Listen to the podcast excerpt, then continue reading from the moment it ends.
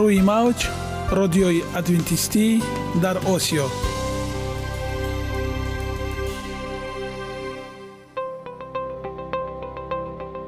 Шунавандаҳои азиз саломи самимии моро пазиро бошед. Ба хотири саодатмандӣ ва хушнудии шумо ба барномаҳои имрӯзаамон ҳусни оғоз мебахшем. Аминем аз шунидани барномаҳои мо баҳраманд мегардед. Барномаҳои мо аз се рубрика иборатанд. Бахши саломатӣ. Ки дар он мо бо шумо дар бораи тарзи ҳаёти солим ғизои дуруст ва пешгирӣ кардани бемориҳо суҳбате хоҳем орост. Ахлоқи ҳамида. Чуноне ки бузурге гуфтааст олитарин арзише ки волидайн ба фарзанд медиҳанд ин тарбияи хуб аст. Нури маърифат ваҳии умедбахш. Розҳои ниҳонии нубувватҳо дар китоби муқаддас. Бо мо бошед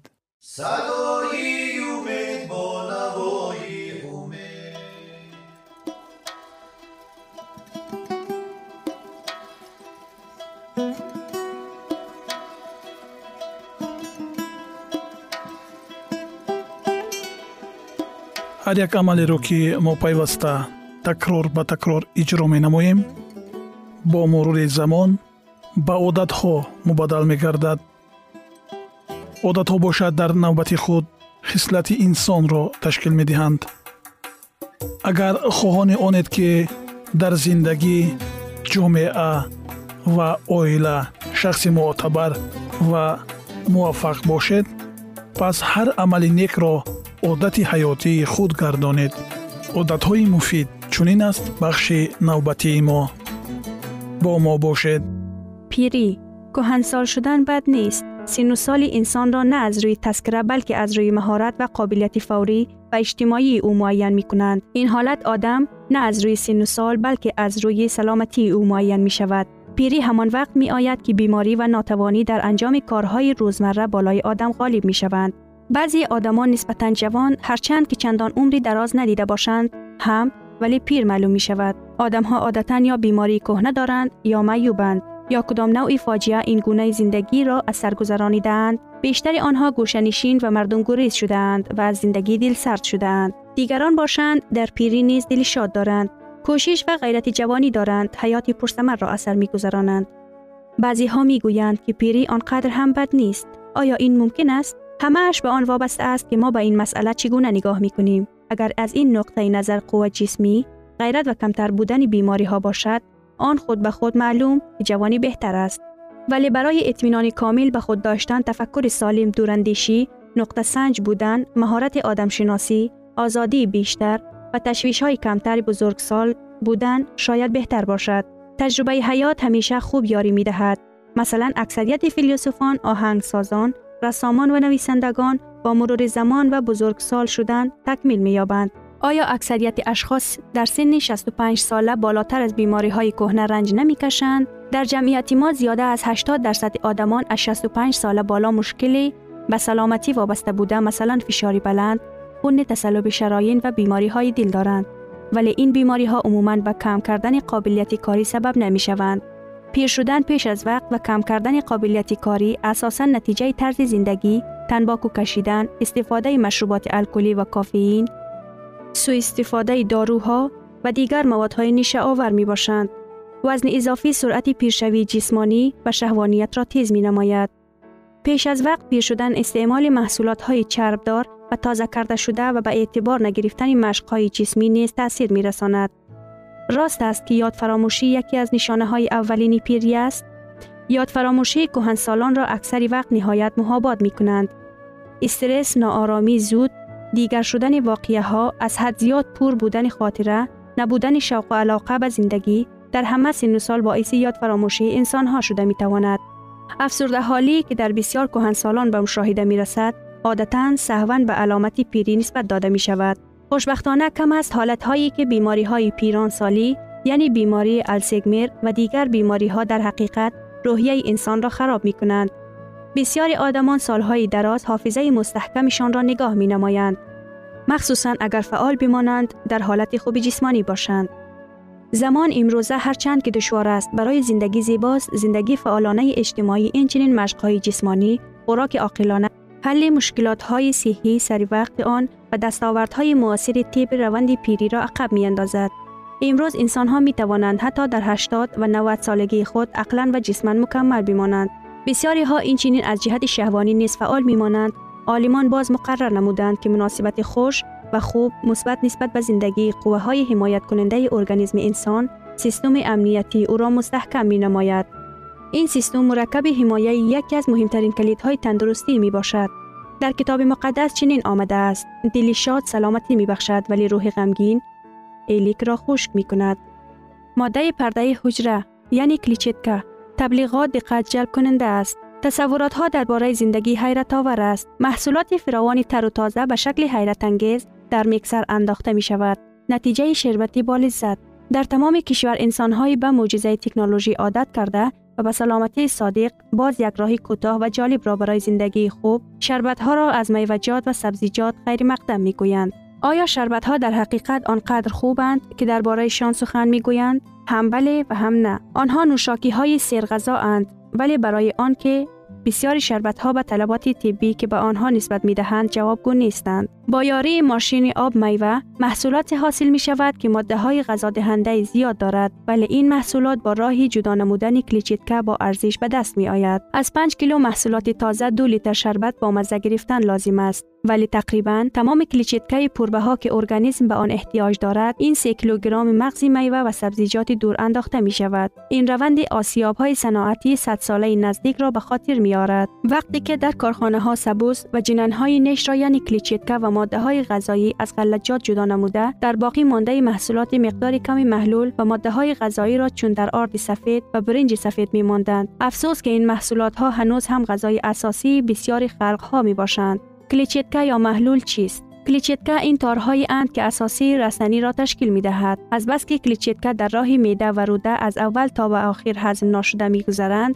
مدت دراز چنین به حساب می رفت که آنها ارزش ندارند. استفاده نبردن آن ارزش کالوری غذا و سرعت به خون جذب شوی ماده های غذایی را زیاد نمود. در های پیش این افضلیت به حساب می رفت. نمودهای زیاد کلیچتکا یعنی محلول به دو گروه جدا می شوند. محلول هایی که در آب حل می شوند یعنی محلول حل شونده و محلول حل نشونده. محلول در ارگانیسم انسان کدام نقش را بازی می کند آن در بسیاری روندهای ارگانیسم عمل می کنند محلول حل شونده قابلیت بلندی جذب آب را دارد یعنی چهار یا شش مراتب بیشتر از حجم خود. در نتیجه در میده و روده خمیری ملایم اسفنج مانند حاصل می شود حس پوره میده نظر به غذایی که محلول کم دارد زودتر فرا می رسد و این به خودداری از پرخوری و نظارت نمودن وزن یاری می رساند. محلول از آب ورم کرده به مثل اسفنج تر شده عمل نموده روده را پر می کند که باعث فعال شدن آن می گردد. اگر غذایی که محلول کم دارد در اعضای حازمه به شکل سخت در دوام 3 5 روز حرکت کنند آنگاه خمیر اسفنج مانند محلول در خوراکه این راه را خیلی زودتر در 24 یا 36 ساعت می گذرد. این اکثریت قبضیت ها را جور می سازد و مشکلات های بواسیر و بیماری های دیویگریتی کلیری را کم می گرداند. از بس که غذا توسط روده زودتر می گذرد بنابراین آن به گندیدن کمتر مایل است. برای عملی کانسرگین ها و دیگر ماده های ضرر رسانی نادرکار که باعث ورم کردن دیوارهای روده می گردند وقتی کم می ماند. محلول اینچنین پرده لعابی روده بزرگ را از دست مانده های خوفناک غذا حمایه می کنند. چنین به حساب می رود که این باعث سطح پستی بیماری های سرطان روده بزرگ در انسان هایی است که مقدار زیادی محلول استفاده می کنند. تاثیر خوبی تازه کننده ای که محلول نه فقط بر روده بزرگ بلکه به تمام اعضای هاضمه می رساند به همه معلوم است. محلول وارد شوی آهسته و برابری ماده های غذایی را به خون تامین می نماید. این برای معتدل نمودن سطح قند در خون و در دوام روز نیروی بیشتر داشتن یاری می رساند. سطح استواری قند در خونی گیپاگلیمیا یعنی کمبود قند در خون را برطرف می سازد. از جهت دیگر محلول شونده در پایین نمودن سطح کلسترول را در خون یاری می رساند. این به واسطه به کلسترول علاوه نمودن ماده مضر و از روده فشرده بر آورده شدنی آنها تا دوره ای که ارگانیسم از خود نمودن آنها را شروع می کند به عمل می آید. شما این ماده معجزه ناک را از کجا پیدا می کنید؟ همه محصولات های تازه نشده رستنی محلول زیاد دارند. انسان هایی که غذای آنها از سبزیجات و میوجات حبوبات و غلجات مانند لوبیا، نسک، نخود و غیره از محلول غنی می باشد خود را با محلول ضروری تامین می کنند. برای اشخاصی که جویدن محصولات های تر و تازه مشکل است، شربت ها و جوز ها موجود است که محلول را در خوراک نگاه می دارند. آیا گوشت و محصولات های شیرینی یعنی لبنیات کلیچتکه دارد؟ بسیاری آدمان در تعجب می ماند وقتی که می داند محصولات های حیوانی کلیچتکه ندارند. گوشت، پرنده خانگی، ماهی، تخم مرغ و لبنیات تقریبا 40 فیصد تمام سطح خوراک را تشکیل می دهد. فیصدی چی باقی مانده به قند و روغن های رستنی و حیوانی راست می آیند. اکنون شخصی که همین طور غذا استفاده می کنند به جای 50 تا 70 گرم ضروری در یک روز فقط 15 تا 20 گرم قبول می کند. در مورد به خوراک علاوه نمودن سبوس گندم چی می گویید؟ علاوه نمودن سبوس به اشخاص یاری می تواند برساند که طرز زندگی کم حرکت دارند و در استعمال خوراک با محدودیت دارند. ولی اکثریت مردم و حبوب های الاوگی محلول سبوس و دیگر الاوگی های قیمت احتیاج ندارند. یگانه زیباگی که من آن را می‌دونم این سلامتی است.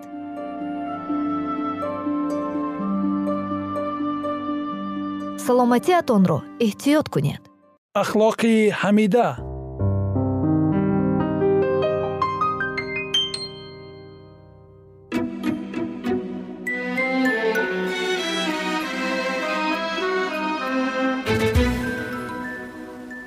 исьён дар осмон мағрур гаштани азозил тафриқаандозиҳои ӯ дар миёни фариштагон ва зидди худо руҷӯъ кардани шайтон.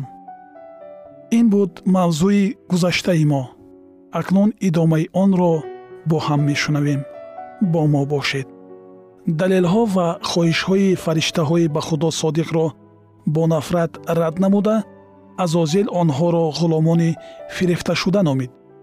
Бартарии ба масеҳ баёнёфтаро ӯ ҳам нисбат ба худ ва ҳам нисбат ба ҳама аҳли осмон беадолатӣ номид ва изҳор намуд ки дигар намехоҳад поймол кардани ҳуқуқҳои онҳо ва худро сабр кунад ва тасдиқ намуд ки ҳеҷ гоҳ ҳокимияти олии масеҳро эътироф намекунад.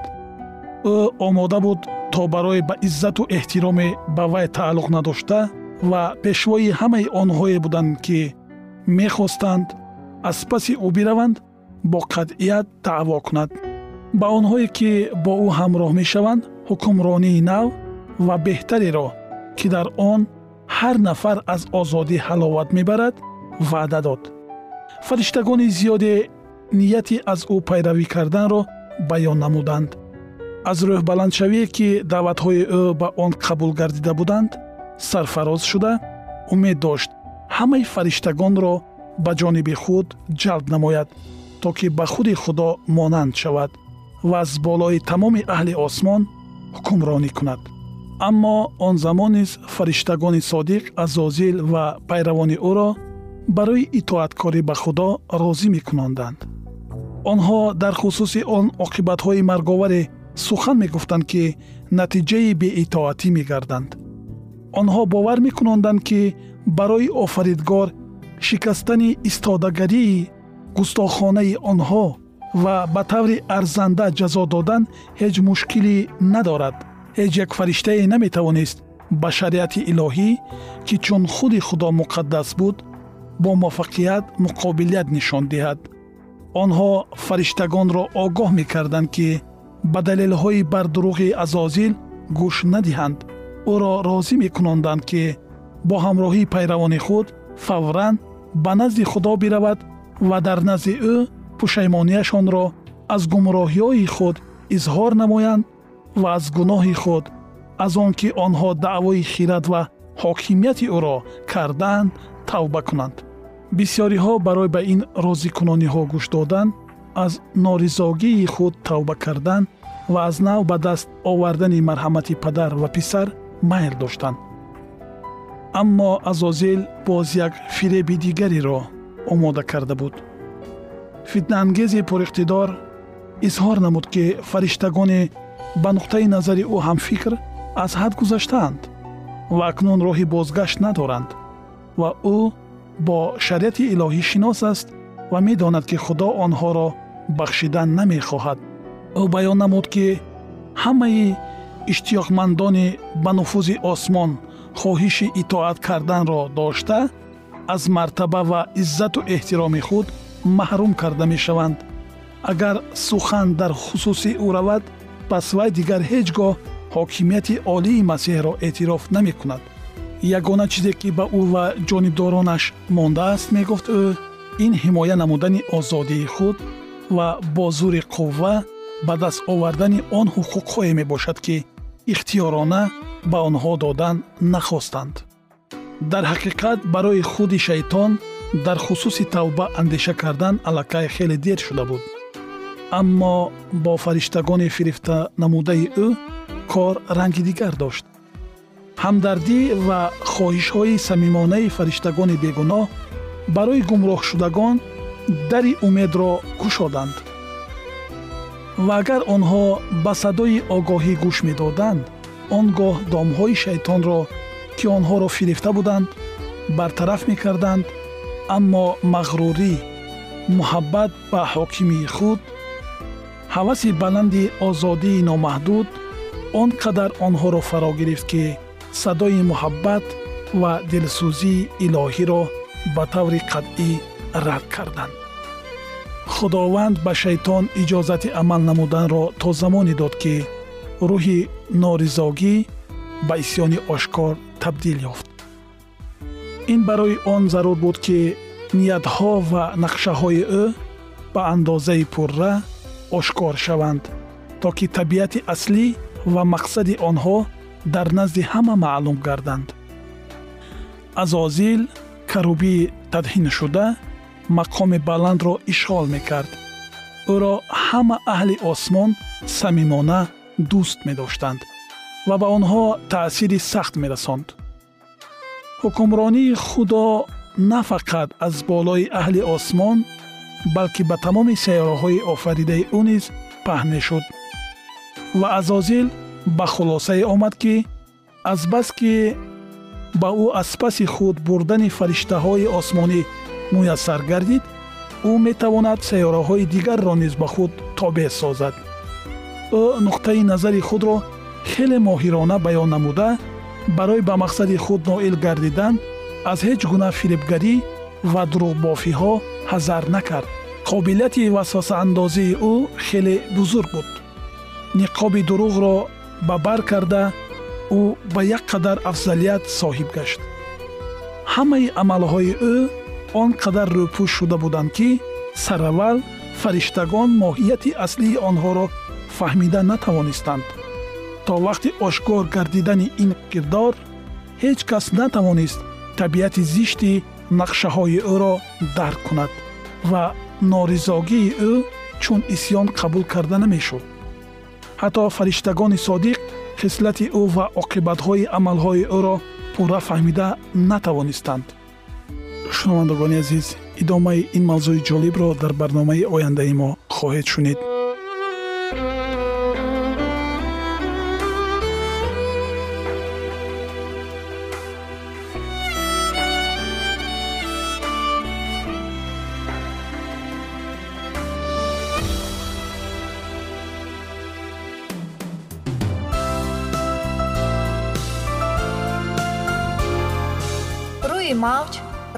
ادوینتیستی در Osio.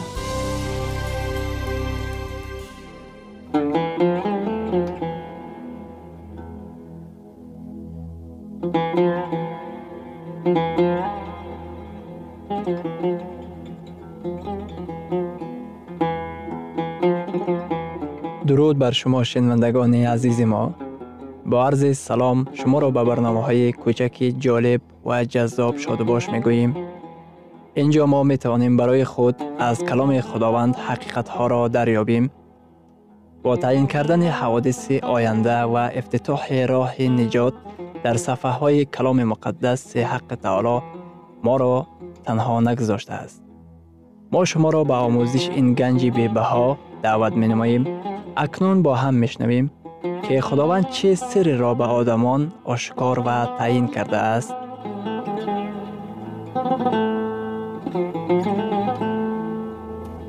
Ваҳйи умедбахш умедбахш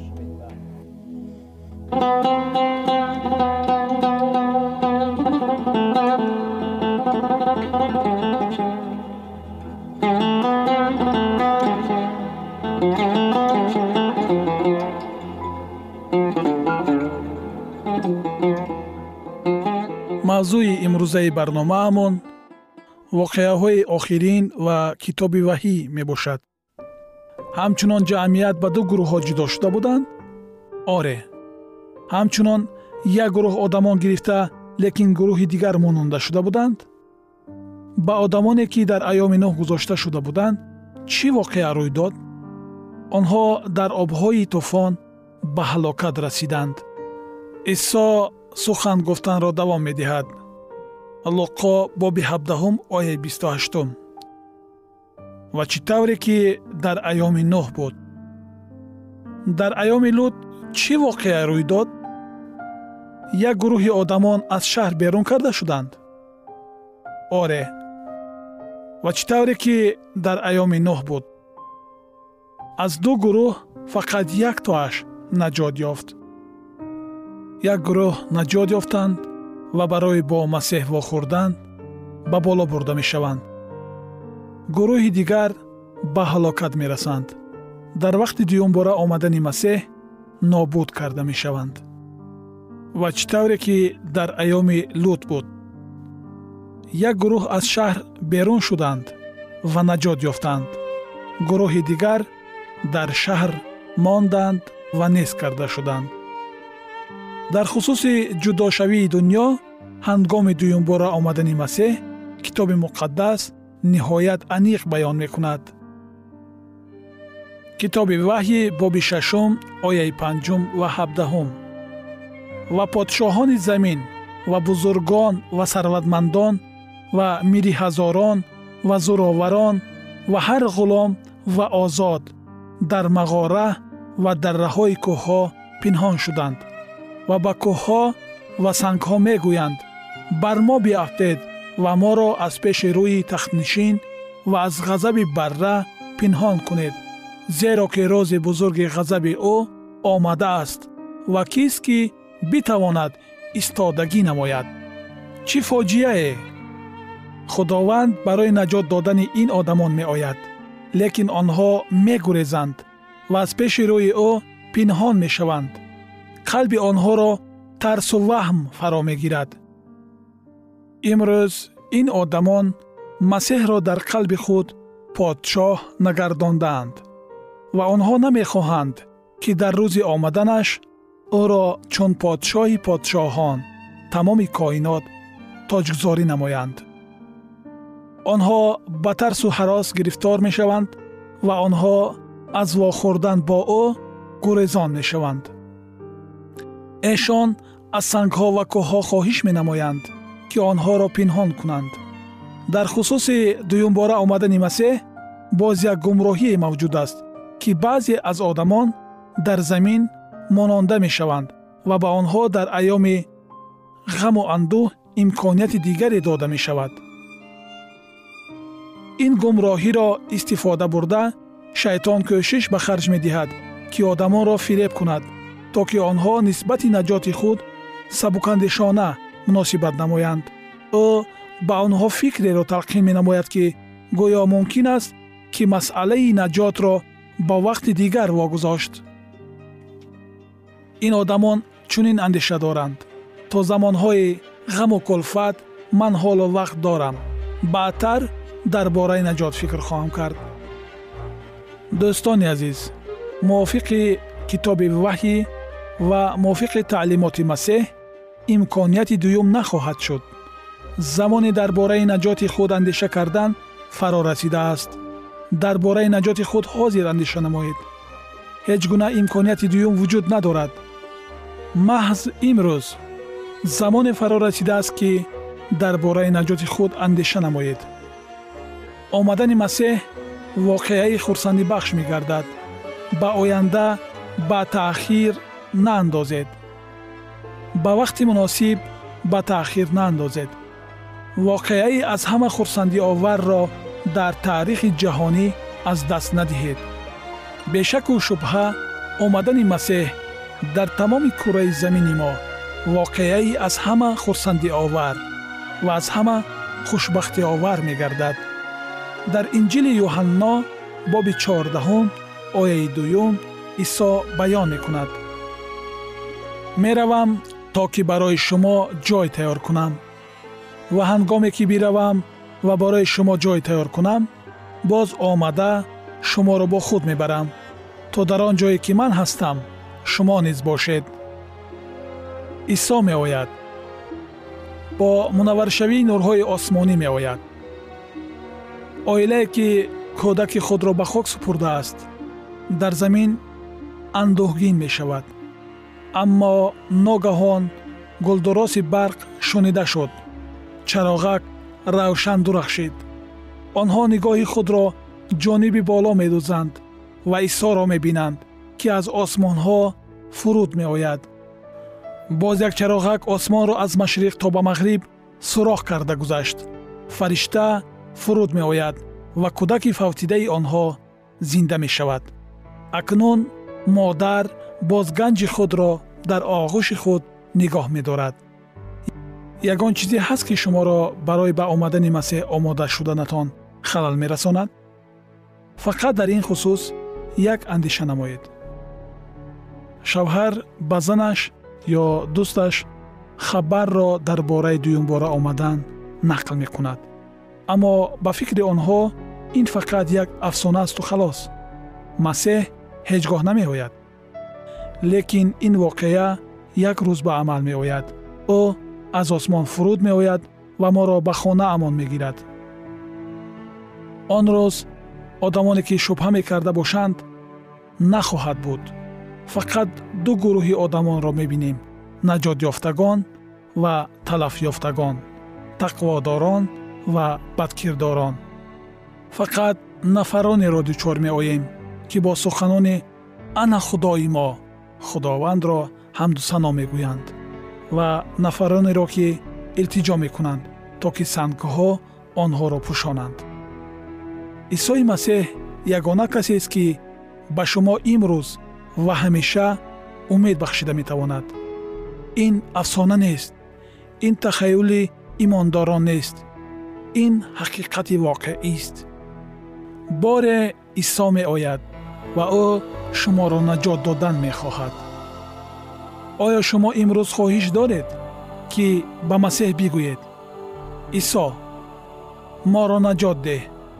Ман боварӣ дорам ки ту аз осмонҳо меоӣ ва ман мехоҳам ки ба баргаштани ту тайёр бошам. Агар имрӯз ин орзуи дили шумо бошад биёед бо ҳам мегӯем. Оре худовандо моро наҷот деҳ من می خواهم که به وقت آمدن تو تیار باشم.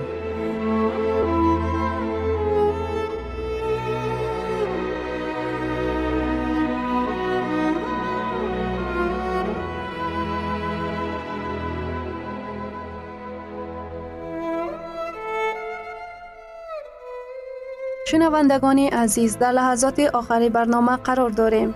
برای شما از بارگاه منان، سهدمندی و تندرستی، اخلاق نیکو، نور و معرفت الهی خواهانیم. تا برنامه دیگر شما را به الله پاک می سپاریم.